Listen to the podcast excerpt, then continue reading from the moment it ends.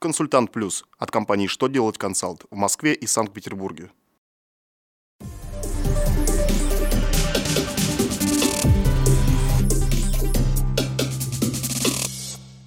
Добрый день! На канале «Что делать ТВ» новости в студии Екатерина Ремезова. Сегодня в программе Как вести учет выплат и страховых взносов? Каким образом лицам, увлеченным в коррупции, усложнят доступ к госдолжностям? Что произойдет с квартирой, если заемщик не сможет расплатиться с банком по ипотеке?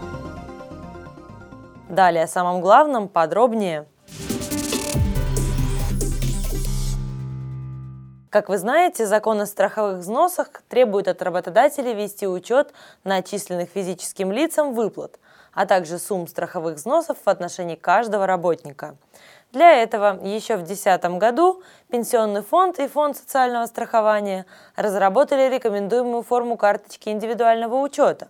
Теперь ПФР и ФСС предлагают страхователям применять ее новую форму.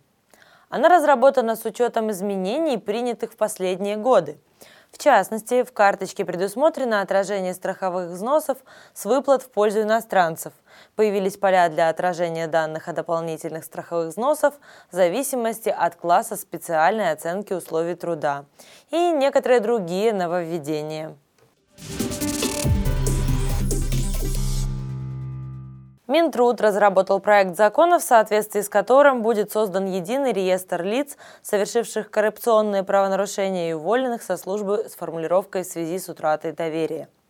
В него будут включаться государственные и муниципальные чиновники, сотрудники СКР, органов внутренних дел и прокуратуры, таможенных органов, госкорпорации, а также военнослужащие – пояснительной записке авторы документа отметили, что запись о наложении указанного взыскания вносится в трудовую книжку, но существуют риски того, что при последующем трудоустройстве соискатель может скрыть эту информацию. Наличие реестра обеспечит данными сведениями федеральные государственные органы, а также позволит работодателю составить объективное мнение о личных качествах претендента на должность. На рассмотрение Госдумы поступил законопроект, который вносит поправки в закон об ипотеке. Согласно его положениям, государственным и муниципальным органам власти может быть представлено право выкупа жилья, которое является предметом залога по ипотечным кредитам. Выкуп будет производиться на основании заявления заемщика, оказавшегося в трудной жизненной ситуации и неспособного преодолеть ее самостоятельно, а также согласия банка залогодержателя – Вырученные от сделки средства будут использованы для погашения задолженности заемщика перед банком. При этом гражданина не выселят из квартиры, но проживать в ней он будет уже по договору соцнайма. В то же время за ним предполагается закрепить преимущественное право на обратный выкуп жилья. На этом у меня вся информация в этом выпуске. Благодарю вас за внимание и до встречи завтра на канале «Что делать ТВ».